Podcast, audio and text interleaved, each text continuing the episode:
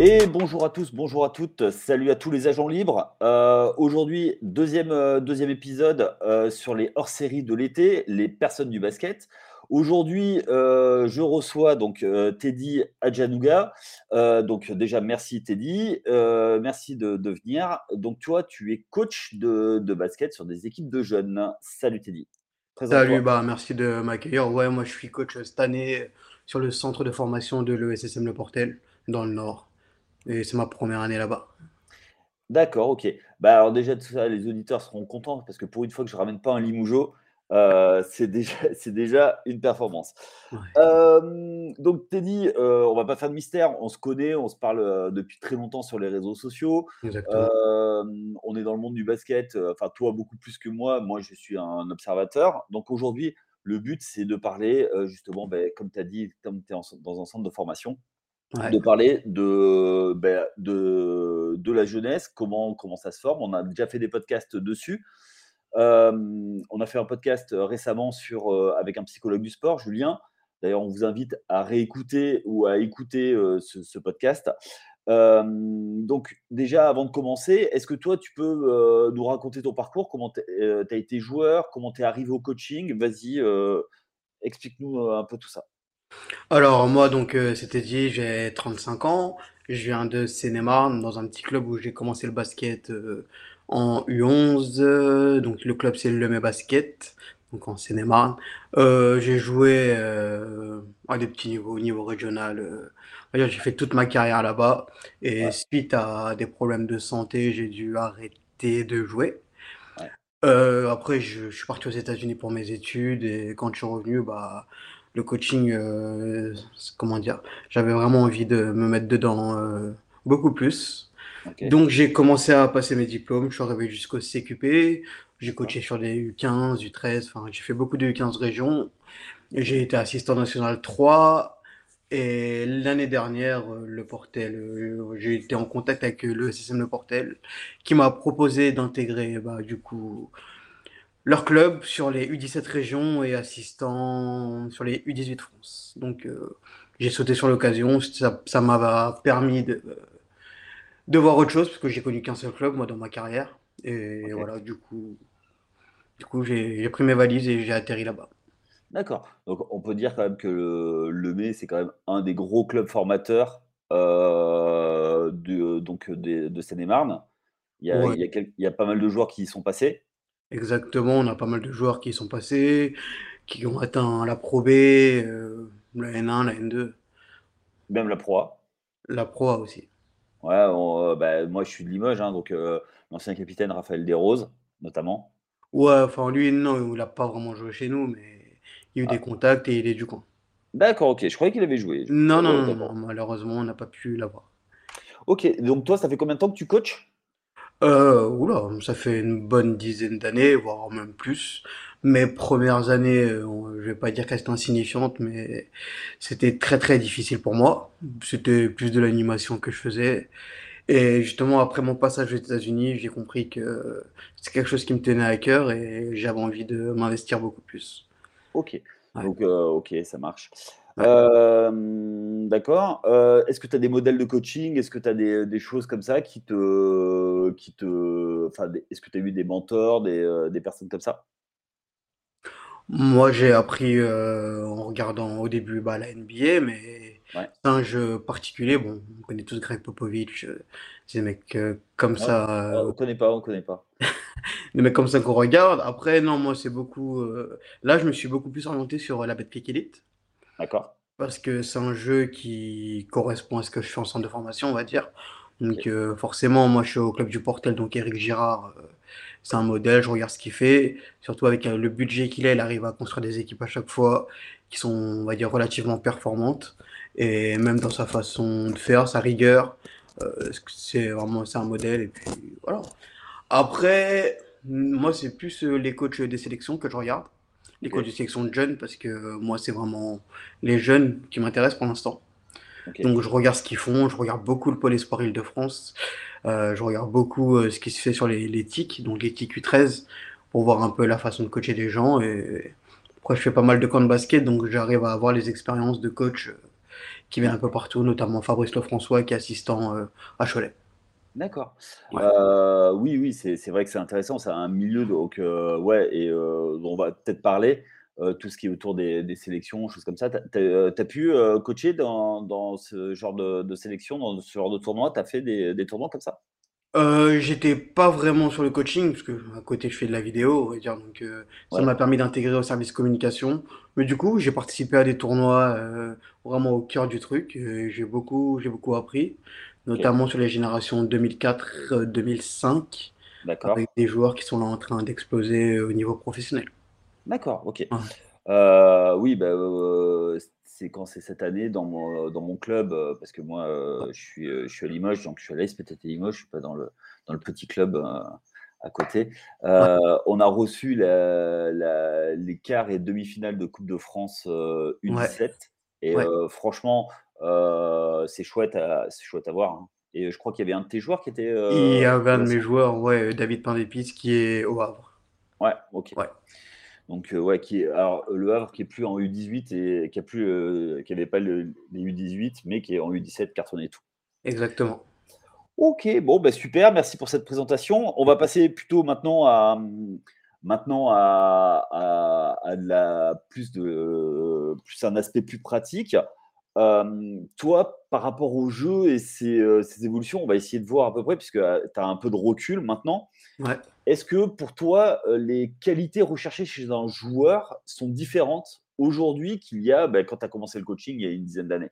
Est-ce que pour toi, il y a, une vraie évolution bah, par rapport au morphotype, par rapport aux qualités demandées ou au physique? Une vraie évolution, oui. Enfin, parce que forcément, le poste 5, par exemple, qui prend des rebonds et qui pose des écrans, c'est plus trop à la mode. Donc forcément, maintenant, on veut des mecs un peu plus mobiles. On essaie de les former un peu plus euh, à tous les postes, on va dire. On ne veut pas dire euh, exactement à tous les postes, mais qu'ils soient capables de faire plus de choses, qu'ils ne soient pas cantonnés à une chose. On ne veut plus euh, des, des, des, joueurs unilatéraux, on va dire. Par exemple, un shooter qui, fait, qui sait que shooter, ça, ça c'est moins intéressant. Même si on, est toujours content d'avoir un, joueur avec une grosse qualité de tir, forcément, on, on, aimerait qu'il fasse autre chose pour pouvoir, lui, évoluer derrière.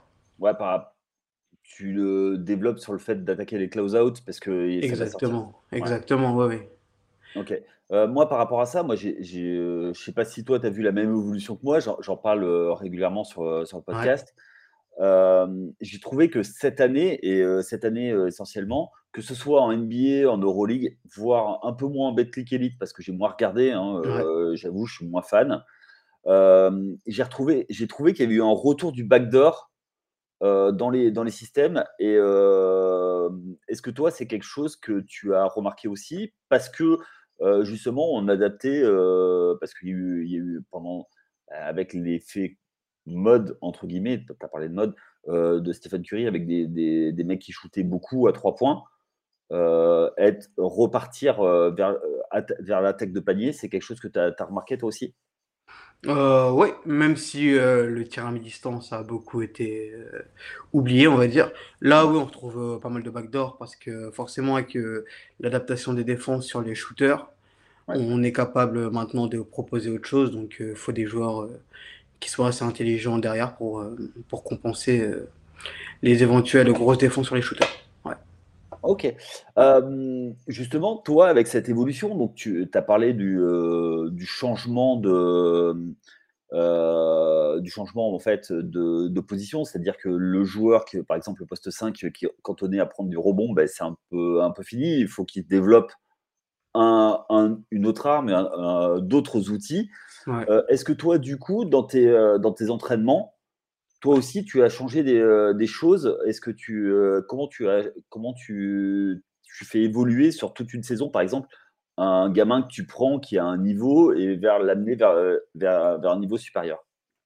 Après, bah, cette année, je suis en centre de formation, donc on a la chance de pouvoir s'entraîner tous les jours. Donc tous les jours, on a une heure et demie de player développement. Et c'est sur ça que vraiment on va bosser euh, sur ce qu'on veut avec euh, les joueurs et vraiment qu'on puisse avoir le temps. Parce que dans le club où j'étais avant, euh, comme dans la plupart des clubs, je pense, c'est deux voire trois entraînements par, par semaine d'une heure et demie. Donc on a moins de temps pour faire du travail individuel. Malheureusement, on fait beaucoup de collectifs pour euh, peut-être compenser certaines lacunes et essayer en championnat d'être performant. Alors qu'en centre de formation, justement, le but c'est pas d'être c'est pas d'être champion de quoi que ce soit, c'est pas le but ultime. Nous, notre but en centre de formation, c'est de comment dire d'avoir des futurs de, de futurs joueurs professionnels. Donc on prend plus le temps de les développer. D'accord. Et ça, c'est quelque chose qu'il faut, qu'il faut entendre, en fait, qu'il faut faire comprendre. Et est-ce que ça, dans le processus, c'est c'est pas compliqué de faire comprendre ça à un, enfant, encore plus son environnement. Quand je dis son environnement, ça va être parce qu'on sait que dès le plus jeune âge, il y a pas une pression, mais des, parents qui veulent, qui, qui poussent pour que leur gamin bah, sorte Exactement. Après, ce qu'il faut comprendre, c'est que arriver en centre de formation, c'est c'est pas une fin, c'est pas une fin en soi. Euh, les stats, la stat, elle est simple, il n'y a que 2% des joueurs qui rentrent en centre qui finissent professionnels, c'est très peu. Donc euh, sur ça, il faut rester focus. Quand tu arrives en centre, c'est que le début du travail. Et là, il faut vraiment être focus. Parallèlement, il y a une voie, il y a beaucoup de joueurs qui, eux, ne sont pas rentrés en centre de formation et qui gravitent les échelons, qui passent par la N3, la N2, la N1 et derrière, pourquoi pas choper quelque chose de plus gros. Donc euh, ça, c'est vraiment important. Ensuite, euh, oui, je sais qu'il y a beaucoup de pression. Et puis maintenant, avec les réseaux sociaux, forcément, les, les, joueurs voient que des highlights. Donc ils sont pressés d'arriver à un niveau et comprennent pas tout le travail qu'il y a derrière. Par exemple, Steph Curry, on, on le voit tirer, mais combien de tirs il prend par semaine? C'est ça. Donc il faut comprendre qu'il y a beaucoup, beaucoup, beaucoup de travail derrière. Bah, juste un truc, on sait que Evan Fournier, hein, quand il n'a pas été pris en, pour les JO de 2016, il, était tellement vénère, il prenait 2000 shoots à 3 points par, par jour. C'est ça, c'est le boulot. Même lui qui est arrivé au niveau où il est, donc il est en NBA, mais il continue à bosser parce qu'il sait que même quand tu es pro, c'est pas fini. Sinon, tu vas faire deux ans de carrière et fini, tu vas tomber aux oubliettes. Donc, il faut toujours continuer, bosser, bosser, bosser. Oui, tout à fait. Bah, c'est, c'est un petit peu c'est l'essence même, du sport de de haut niveau. Mmh. ouais et donc dans l'adaptation, en fait, dans l'adaptation, moi, du coaching, donc tu parlais de player development, une heure et demie. Ouais. est-ce que, tu vas est-ce que tu vas t'adapter à chaque, joueur? Tu as un plan pour chaque joueur? Ou est-ce que, bah, voilà avec l'urgence du résultat, parce qu'il y, a toujours il y a toujours une demande de résultat. Euh, alors le résultat, ça peut être le match, mais ça peut être aussi le, le développement de joueurs, de le faire passer sur la catégorie supérieure, un certain, un certain pourcentage à faire passer sur la catégorie supérieure. Est-ce que euh, ça, il y, a des, y a des attentes, il y a des marqueurs, il y a des choses comme ça? Je pense que chaque centre a son fonctionnement. Nous, ici, à l'ESSM Le Portel, euh, on n'a pas l'urgence du résultat. On est vraiment là pour euh, développer les joueurs et chaque joueur a un programme différent. On va pas bosser les mêmes choses. Bon, même si on essaie de les regrouper par groupe, on prend deux intérieurs ensemble. Euh, si on veut travailler le tir euh, sur à, mi-distance, on en prend deux qui ont ce besoin de particulier. Les autres vont en muscu, par exemple. Donc, on prend vraiment le temps pour chaque joueur et chaque projet de joueur de le développer individuellement et ça, comment vous le, vous le définissez? Parce que ça, c'est super, super cool de rentrer dans ce truc-là, parce que tu vois, pour ceux qui n'ont jamais fait de centre de formation, comment tu le définis le projet que tu donnes au gamin et est-ce que tu le, pour le recruter, tu le, tu lui, tu, vous lui parlez de ça, vous préparez des choses en, en amont? Ah oui, forcément, on lui en parle. On parle aussi de son évolution sur les postes. Par exemple, euh, on a un joueur là qui est arrivé cette année qui, qui avait un an de basket, Sada Kamara il s'appelle, euh, qui était, euh, comment dire, vers, il était à Annemasse en départemental. On, l'a fait venir parce qu'on l'a vu en vidéo. On lui a dit cette année tu seras poste 5 pour commencer à t'adapter. Mais ton évolution, ça va être sur le poste 3 parce qu'on sait très bien que si tu veux faire carrière, il faudra que tu joues poste 3. Donc on l'a fait jouer poste 5 pour s'habituer un petit peu, puis on l'a décalé au poste 4. Puis quand il va, il va s'entraîner avec les espoirs, il est aussi décalé un peu plus. Enfin, on essaie de s'adapter et vraiment on prend le temps avec chaque joueur. et ils sont au courant du projet qu'on a pour eux. Il n'y a pas de, il y a pas de secret, euh, puisqu'on a un directeur de centre, un responsable de centre, on a les préparateurs physiques, on a les responsables, les, les assistants des pros aussi qui sont vraiment euh, investis sur les projets pour chaque joueur. D'accord. Et c'est vraiment préparé à l'avance. D'accord. Et ça, c'est dès, euh, en fait, quand vous scoutez, Ouais, alors je vais expliquer, euh, je vais expliquer rapidement ce qu'est le scouting. C'est-à-dire, euh, le scouting, c'est que vous avez des, des recruteurs un peu partout. Vous avez des rapports sur, sur, euh, sur les joueurs qui vous intéressent parce que justement, euh, on parlait des, des tournois de zone, des TIC, ouais. des tournois intercomités. Euh, là-dessus, quand vous re- repérez, vous faites quelque chose et vous établissez euh, un plan, vous, euh, un projet par, par rapport à un gamin, c'est ça? Exactement. Euh, nous, par exemple, cette année, euh, on a pris euh, beaucoup de joueurs qui n'étaient pas prêts à jouer tout de suite en U18. On savait que ça allait être très dur pour eux, mais derrière, on avait un plan. On a un jeune qui est 2007, qui était donc première année. Pareil, il avait un an et demi de basket.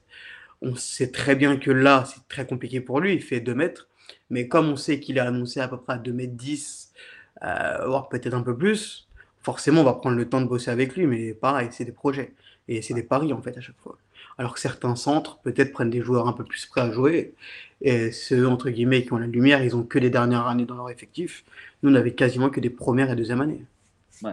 C'est Ouais, important de, de parler de ça euh, aussi, euh, parce que euh, bah, quand on n'a pas forcément le ouais. moyen d'investir sur les, les, les premiers prospects, parce ça, les que top prospects. Bon, on n'est pas la ZL, par exemple, oui. ouais, il faut bah, travailler différemment. En fait, vous travaillez différemment, c'est ça en fait? C'est ça, c'est exactement ça. Euh, on est je vais pas dire on est un petit centre, mais on est moins, moins coté que des gros centres comme la ZL et que Bourg. Donc oui, il faut qu'on travaille différemment et on va chercher. ça va être beaucoup de paris en fait. On investit beaucoup sur des joueurs. Par exemple, nous, ce qu'on on a une philosophie, c'est qu'on prendra pas deux jeunes de la même année au même poste. Parce qu'on a un projet pour un joueur et on veut pas lui mettre euh, un autre joueur en concurrence pour pas freiner son projet. Ok. Mais euh, après, mettre, euh, enfin, quand tu dis concurrence, mais un petit peu quand même pour pouvoir qu'il se développe aux entraînements et qu'il y ait un peu, le, un peu de Oui, fight quand même. oui, bah, par exemple, un meneur 2006, oui, à l'entraînement, il va se confronter à un meneur euh, 2005. Donc, forcément, il y aura de la concurrence, puis meneur 2005 avec des 2004. Voilà, donc oui, mais sur le projet de jeu, on ne prendra pas, par exemple, deux meneurs de la même année. OK.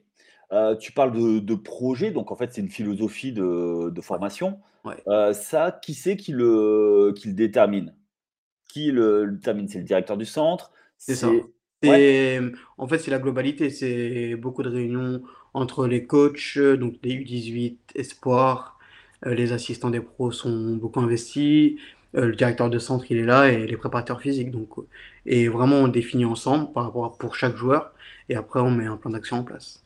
Et avant d'aller chercher les joueurs, enfin, pour savoir quel type de joueur vous allez cibler, ça, c'est, heu, cette décision, Ouais, elle part d'où en fait? C'est la la réflexion du du club? C'est la réflexion de, heu, d'un directeur de centre? Ou, heu, beh, de la de la partie pro qui dit, «Bah, nous, par rapport, heu, à ce qu'on voudra mettre en place dans quelques années», enfin, comment ça se passe pour établir une politique?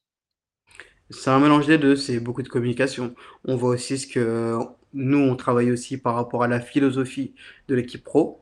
Ouais, Par exemple, l'équipe pro, c'est beaucoup sur euh, la défense. euh, bah, le Portugal, c'est des Vikings, hein, donc euh, il y a ouais, cette énergie, il y a cette énergie.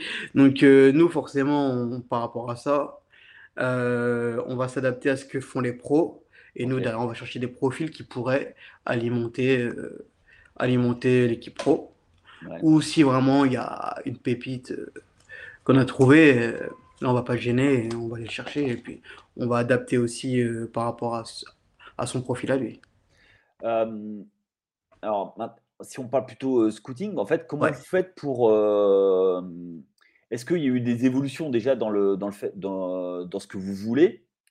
Donc, tu as répondu déjà un petit peu à la question, mais Ouais, surtout, c'est est-ce qu'il y a des méthodes différentes depuis que tu es, depuis que tu es dans le puis que tu es dans le coaching? Est-ce que pour toi, c'est quelque chose de différent? Est-ce que les réseaux sont différents?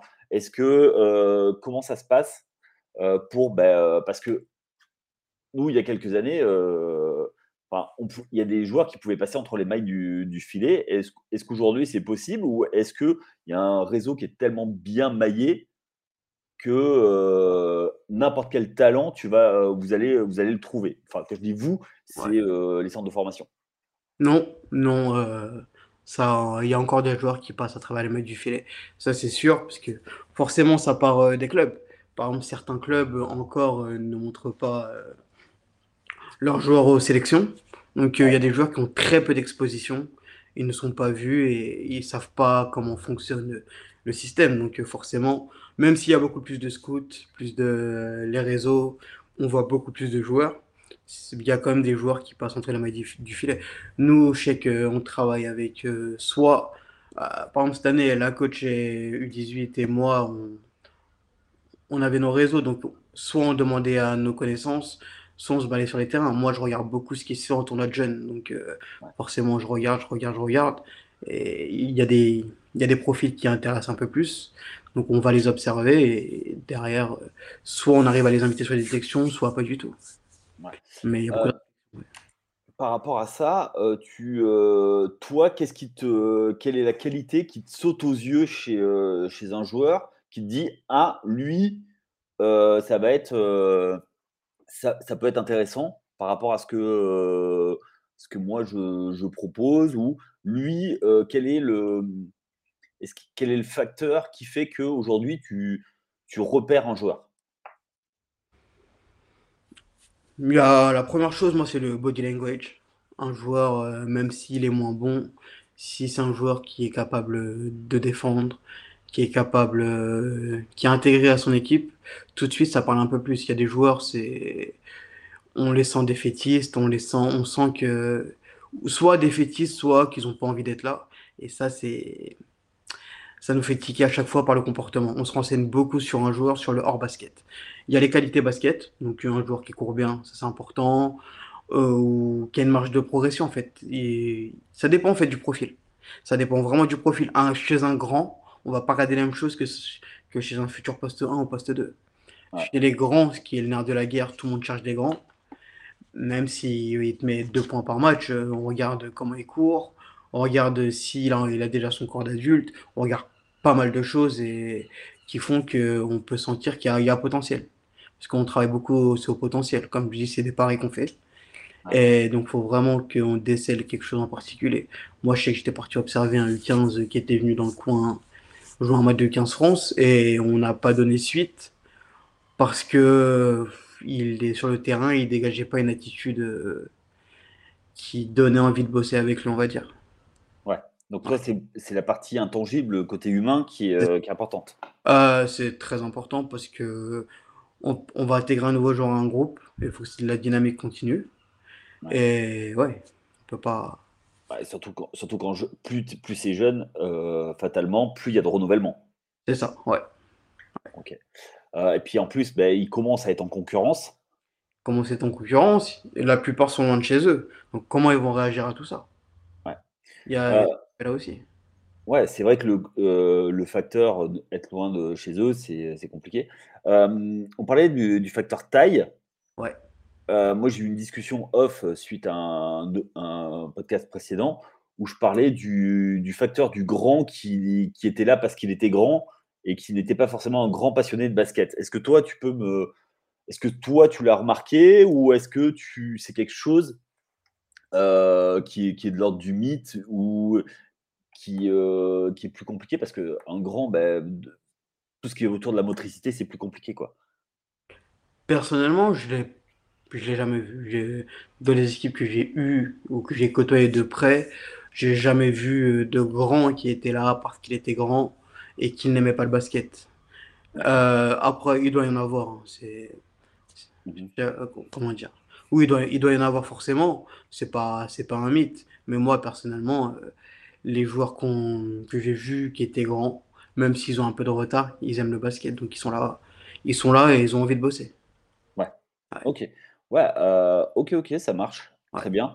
Euh, toi, pour toi, est-ce que euh, ces dernières années, il y a une quelle est la plus grande évolution que tu as vue dans le, dans le basket? Alors, je parle de basket de jeunes ou, ou un autre. Est-ce que toi, euh, parce que euh, on en parlait en off avant de prendre, euh, avant de lancer l'interview, pour toi, c'est quoi les, grandes évolutions qu'il y a eu ces dernières années et quel impact ça a eu sur, le, sur, sur, ton entraînement? Et est-ce que tu fais, et autre question, est-ce que tu fais la distinction entre entraînement et coaching? Oui, alors, bah, la plus grosse évolution, c'est forcément le tir à trois points. Le, tir à trois points, c'est ce qui frappe, ce qui nous a tous frappé. Hein. Je pense que maintenant, tout le monde est capable de tirer à trois points. Il y a des joueurs qui tirent à 2, 3 mètres derrière la ligne sans problème. On n'avait pas ça avant. Mhm. Euh, moi, j'ai eu la chance de beaucoup coacher en Ile-de-France. Et hein, j'ai vu des joueurs avec des qualités euh, soit athlétiques hors normes, soit euh, des très forts joueurs de 1 contre 1. Et quand je suis arrivé dans le Nord, c'était l'inverse. C'était des joueurs, c'était beaucoup sur le jeu collectif. Donc moi, personnellement, il a fallu que je m'adapte aussi à ça. Euh, je suis encore j'étais encore en année de transition, on va dire, où il fallait que moi je puisse apporter euh, ce que je savais sur les qualités individuelles, tout en maintenant euh, cet esprit de jouer collectif. Et ça, ça, été, ça, ça va être un axe pour l'année prochaine, je pense. Après, oui, chez les joueurs aussi, il y a sur mes entraînements, il y a aussi le fait que maintenant on est sur une génération où il faut que tout aille vite. Tout aille vite, ils sont très, comment dire, euh, ils, se lassent très vite des choses. Donc, il faut censé s'adapter nos entraînements, euh, faire des choses nouvelles pour eux, pour qu'ils puissent rester focus et qu'on puisse bosser. Ouais, des travails sur l'attention, des choses comme ça. Exactement, oui. Parce que si on fait le même entraînement, si on fait 30 minutes le même exercice, on, les perd.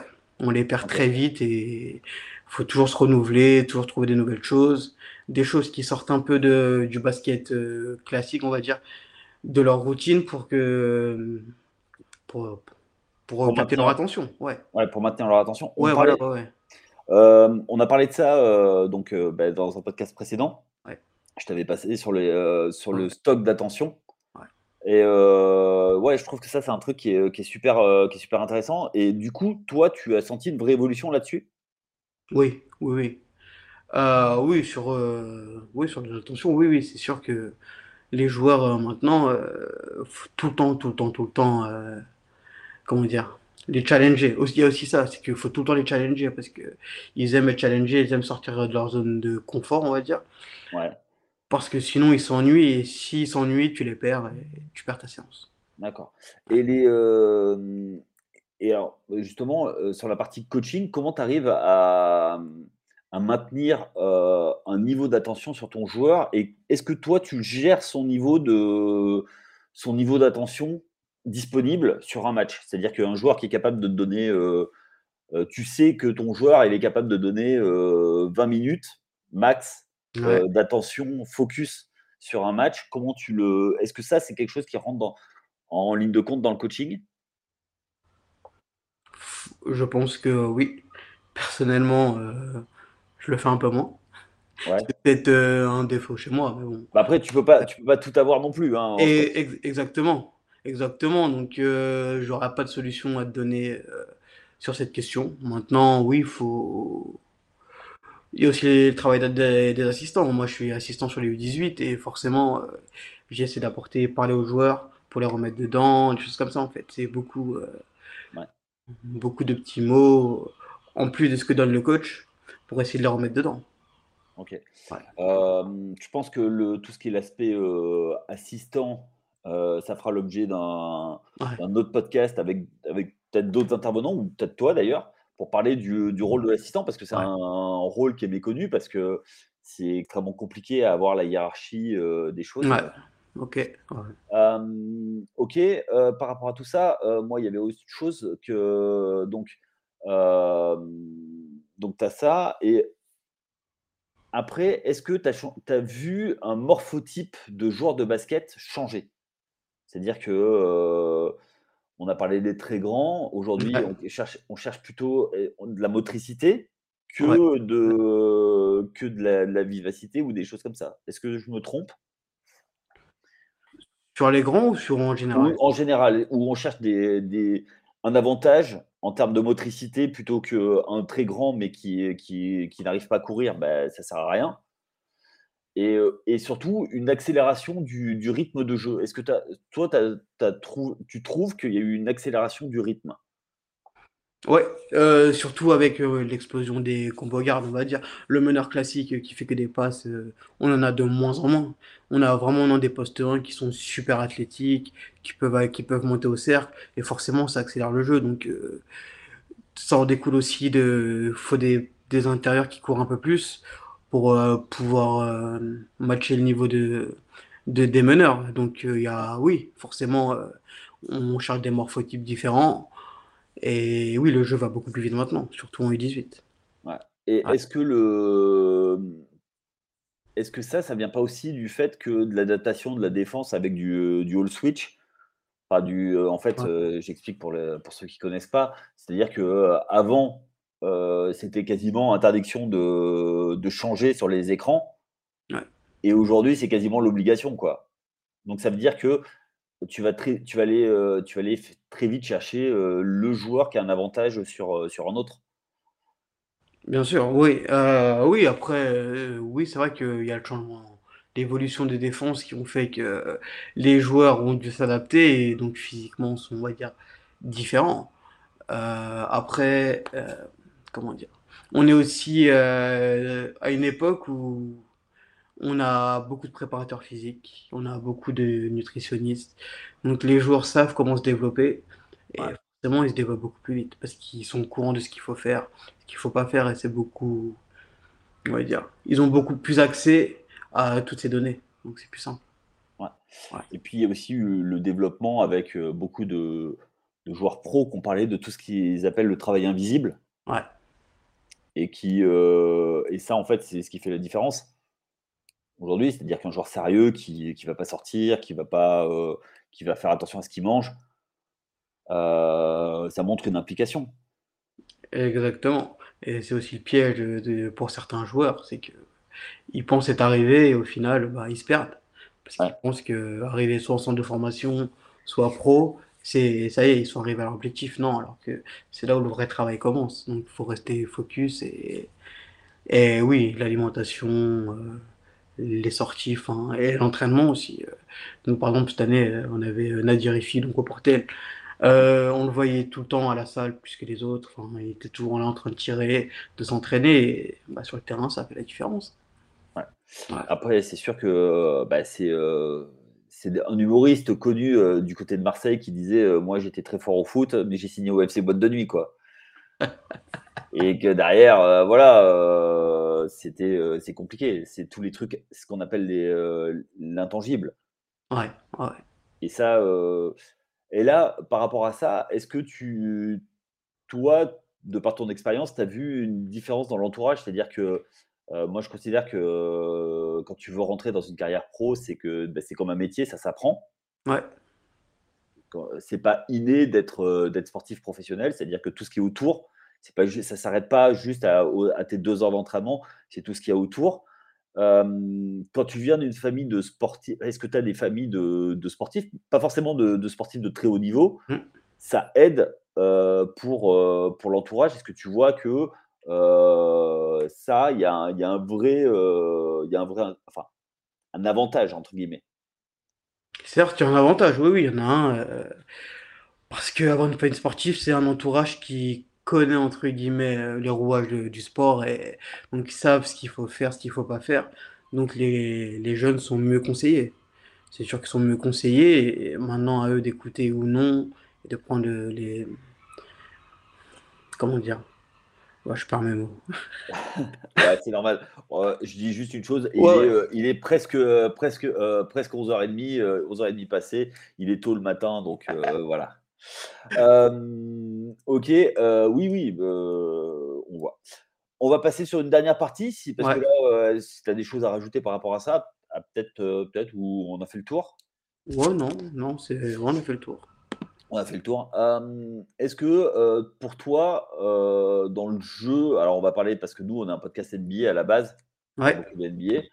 Heu, est-ce que pour toi, les déclinaisons aujourd'hui, en fait, tout ce qui tout ce que le jeu se retrouve beaucoup plus rapidement, ce qui se passe aux États-Unis est beaucoup plus décliné en Europe et heu, sur les catégories beaucoup plus jeunes, heu, aussi beaucoup plus rapidement? Est-ce que ça est-ce que toi, tu vois un un réel, enfin, comment dire? ce que j'appelle le copycat, c'est-à-dire que Ouais. tout, ce qui est, tout ce qui se passe, toutes les innovations qui sont faites en NBA arrivent beaucoup plus vite, descendent beaucoup plus vite. Bien sûr, bien sûr. Euh, oui, oui. Euh, déjà parce que les jeunes regardent beaucoup la NBA, donc euh, c'est leur modèle. Donc euh, forcément, ils vont essayer de copier ce qui se fait. Euh, les coachs américains s'exportent beaucoup plus en Europe, sur des colloques, sur des cliniques. Donc euh, forcément, euh, les deux styles euh, se rejoignent de plus en plus. Oui, il y a beaucoup d'Européens en NBA, il y a beaucoup plus d'Américains en, en Europe. Donc forcément, on a des, des styles qui se, qui se mélangent un peu plus. Donc forcément, oui, ça va beaucoup plus vite. Oui. Ok. Est-ce que toi, du coup, tu as réussi à prendre des trucs de... bah, tu as dit que tu avais été euh, vivre aux États-Unis pour tes études. Tu Ouais. as, peut-être euh, assisté à des entraînements, des choses comme ça. Est-ce que toi, tu as pris des choses de, de ça? Qu'est-ce que tu as appris de, la- de cette culture? Parce que dans la culture de la formation, c'est complètement différent. On est d'accord? Totalement. Par exemple, bah, les Américains, euh, eux, avant l'école, les étudiants, les student athlètes, eux, avant l'école, ils vont à la muscu, par exemple. Ça, on n'a pas ça en France. Et moi, je trouve que c'est c'est dur pour les, les étudiants, mais c'est quelque chose de génial, je trouve. Muscu avant les cours ou entraînement avant les cours, ils vont à l'école, après ils s'entraînent. Donc, c'est un rythme de vie qui est totalement différent. Mais ça montre aussi euh, une force de caractère parce que les mecs savent pourquoi ils sont là. Et je pense que des fois, en France, il y a certains joueurs qui se perdent un peu parce qu'ils savent pas vraiment pourquoi ils sont là. Pour eux, c'est en centre de formation parce qu'ils sont bons et voilà. Alors que non, il y a, plus- il y a moins cette culture de, du travail. D'accord. Et ouais. Après, oui, moi, après, bah, je regarde un peu ce qui se fait aux États-Unis, je regarde ce qui se fait en France. Et je, là, tu vois, cette année, j'étais avec une coach en U18 qui, qui elle, est vraiment, vraiment dedans et connaît son sujet. Donc, moi, j'ai beaucoup appris euh, à ses côtés. Ok. Et non, franchement, euh, en termes de rigueur, en termes de rigueur sur les entraînements, en termes de détails techniques, c'est des choses sur, les, centres de- sur euh, cette année où j'ai vraiment pris un niveau parce- à force de l'observer. Et c'est très important. Moi, je pense que euh, faut mettre vraiment plus de rigueur dès le plus jeune âge. D'accord. C'est-à-dire que dès les, euh, dès les U9, U11, euh, choses comme Ouais. ça Tu vois, par exemple, euh, j'en parlais avec- dans mon ancien club. euh, nous, sur les U11, on avait un BE. On avait un BE, alors que souvent, euh, dans des clubs, sur les U11, on met les petits jeunes qui, dé- qui débutent. Ouais. Parce que voilà, donc c'est peut-être plus simple. Alors que si dès le début, tu mets un coach qui est expérimenté, qui peut apporter une rigueur, euh, certes, tu vas perdre des joueurs qui, entre guillemets, sont là pour euh, s'amuser, enfin, qui vont peut-être avoir plus de mal avec la rigueur, mais les joueurs qui restent, tu sais que tu vas en faire des bons joueurs de basket. Ouais. Ouais, et c'est pour ça que c'est important, ouais, après, il y a d'autres choses, euh, bah, les intangibles, euh, bien, bien sûr. grandir, choses comme ça. Après, euh, voilà, c'est. Pour toi, d'ailleurs, justement, ça c'est une bonne question. À partir de quand un, un enfant doit se mettre de, enfin, doit se mettre dedans on par rapport au fait que, par rapport à l'investissement, parce que en U11, c'est encore de l'amusement. Après, tu le fais sérieusement, hein. Ouais, voilà, oui, oui, oui, oui, Mais bah, c'est parce que pour moi, jusqu'à, il y a très très peu où c'est plus du loisir, où le loisir c'est fini. Ouais, Hem, à partir du moment où tu rentres en centre, heu, voilà, c'est plus du du loisir pareil et après, heu, tu peux revenir au loisir, hein. Pour moi, la la nationale 3, c'est du loisir, hein. Je te le dis. Bah, oui, oui. même même N2, c'est encore du loisir parce que même si tu es payé, c'est pas enfin, c'est pas c'est pas c'est pas professionnel. Ouais, oui, c'est pas professionnel, mais bon, ça, euh, par exemple, la N2, ça reste 4 entraînements par semaine. Même si t'as, même si t'as ton boulot à côté, ça reste du loisir, mais c'est quand même euh, un certain niveau. Non, moi, je pense qu'en jeune, Loisir euh, sérieux, qu'on soit bien d'accord. Loisir oui, oui, sérieux, c'est oui, sérieux, oui, c'est de l'implication, choses comme ça, sûr. mais c'est un truc que tu fais à côté. C'est pas un truc, heu, où, Où bah, le matin, tu, tu te lèves, pour aller à Exact. l'entraînement, Oui, oui. tu fais la Ouais, sieste, tu manges équilibré, machin, tout ça, quoi. Bah oui, après, moi, je pense que pour s'y mettre sérieusement, oui, il faut partir de U15 si tu sais que t'as des envies d'aller en centre de formation. Là, faut vraiment commencer à, à penser à comment, euh, comment tout mettre en œuvre pour intégrer un centre. Donc, euh, c'est pas forcément mettre euh, 20 points par match euh, en U15 qui va faire que tu rentres dans un centre. Bah, c'est Ça sûr que peut si être, tu ouais, si tu fais, heu, 20 points, en en U15 département, Je suis d'accord. Après, euh, un joueur qui met 20 points et 15 départements, s'il fait 2 mètres, c'est pas pareil. Ouais, voilà. Tu vois, ce que je veux dire? Non, après, ce qui est important, c'est surtout pour un joueur, c'est d'être, euh, je l'ai répété à des jeunes cette semaine, c'est d'être un joueur entraînable. Euh, Il y a des joueurs euh, qui arrivent, ils savent déjà tout en U15, tu vois? Donc, non, si les mecs soient- ils sont capables d'écouter ce que le coach dit, sont capables de, de s'imprégner de la culture du code, des entraînements, là, il n'y a pas de limite. Enfin, ils peuvent. Ouais. Voilà. Donc, moi, je pense, oui, vers, euh, vers U15, on peut commencer vraiment à sérieusement, vraiment penser à la suite. D'accord, OK. Ouais, Oui, parce que, à partir c'est à partir de de U15 qu'il y a des il y a ce qu'on appelle le l'élite. ouais, ouais. Alors après, c'est on met les niveaux qu'on veut, hein, heu, ça s'appelle élite. C'est souvent des, heu, les pôles, les pôles les pôles espoirs. L'espoir, ouais, c'est à partir de U15. Ouais, voilà Ouais, et suite à des sélec en général, c'est ceux qui ont fait les sélections et voilà. exactement. Donc oui, donc après, oui, si tu passes par les sélections, donc ça commence en U12, U12, U13.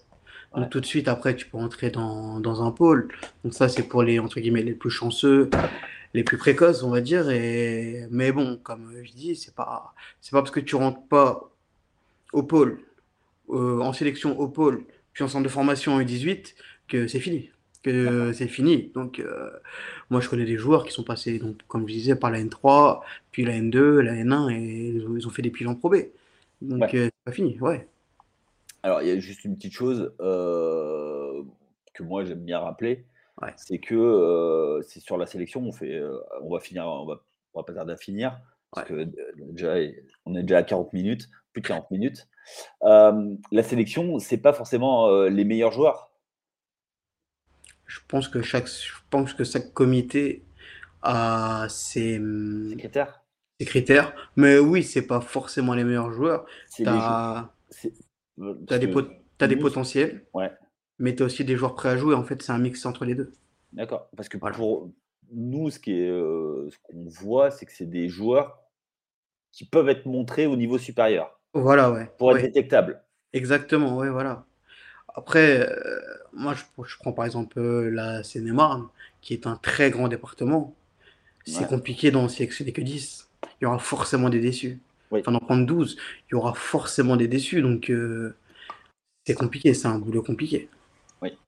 Après, moi, je viens d'un donc d'un département, là où ils viennent, où on arrive à sortir, surtout des filles. Des garçons, on n'en sort plus et des filles, on en sort bah, il y en a il y en a qui sont en ce moment en en championnat.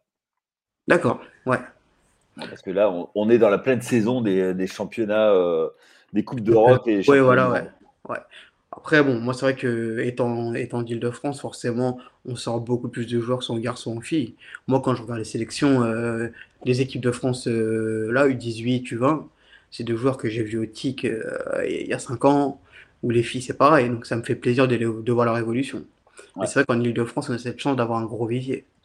Bah, après, il y a aussi le alors le dans le basket, il y a aussi le facteur taille qui est important Ouais, et plus tu as une une densité de population importante, exactement. donc après tu peux sortir sporadiquement, heu, un un un joueur ou 2, mais après c'est compliqué et puis, heu, basket, c'est la génétique. Ça, on n'y peut rien. Ouais, ouais. Ah bah ça, oui, c'est pour ça c'est pour ça qu'il y a beaucoup de fils d'eux. Ouais, ça, c'est vrai. Bah, parce que, heu, voilà, donc heu donc heu, voilà. On arrive au bout de de l'interview. Est-ce que tu, toi, tu as quelque chose à rajouter? Est-ce que qu'est-ce qu'on peut te souhaiter pour la pour la suite? Bah, déjà, je voulais te remercier pour euh, l'invitation. Ah, c'est avec plaisir, ça ça fait longtemps que je voulais t'inviter. C'est vrai. Et puis moi, bah, l'année prochaine, euh, bah, j'aimerais continuer à évoluer. Donc, euh, moi, ce serait le DE que je veux passer. Et Ouais, puis derrière, euh, pouvoir aller sur euh, des espoirs un jour. OK. Une- bah, avoir une belle évolution dans le basket, ouais, c'est sûr. Bon, bah, écoute, heu, ce sera avec plaisir qu'on va suivre ton, ton évolution. Puis bon, sinon, je, viendrai du côté de Limoges, hein, c'est pas grave ça. Ah, bah, ça, ça sera avec grand plaisir. Tu sais que, heu, tu sais que le jour où tu viens, heu, bah, tu es tu es hébergé en plus, donc il y a y a pas de souci. Ça marche. Ça marche? Bon, en tout cas, bah, merci beaucoup. Bah, Hem, si vous avez aimé le cette interview, beh ah oui, où est-ce qu'on peut te re retrouver? Donc au Portel? Euh, ouais, au Portel, euh, donc le bleu SSM Le Portel sur les U17 et les U18. D'accord, donc bah, écoutez, si, heu, si vous nous entendez et que vous êtes du côté du Portel, allez voir Teddy, ce sera avec grand plaisir. Exactement. Euh, pour ce qui est de, des auditeurs, bah, merci de nous avoir suivis, de nous avoir écoutés jusqu'au bout. Euh, je vous invite donc à liker euh, sur, les, sur les plateformes de streaming, également à nous suivre sur les réseaux sociaux, thefreeagent.fr. Donc, nous, c'est Step Back by the Free Agent. Il y a également tout l'été des podcasts qui vont, être, qui vont être mis en ligne. Alors, il y a des choses, il y a des belles surprises qui vous attendent.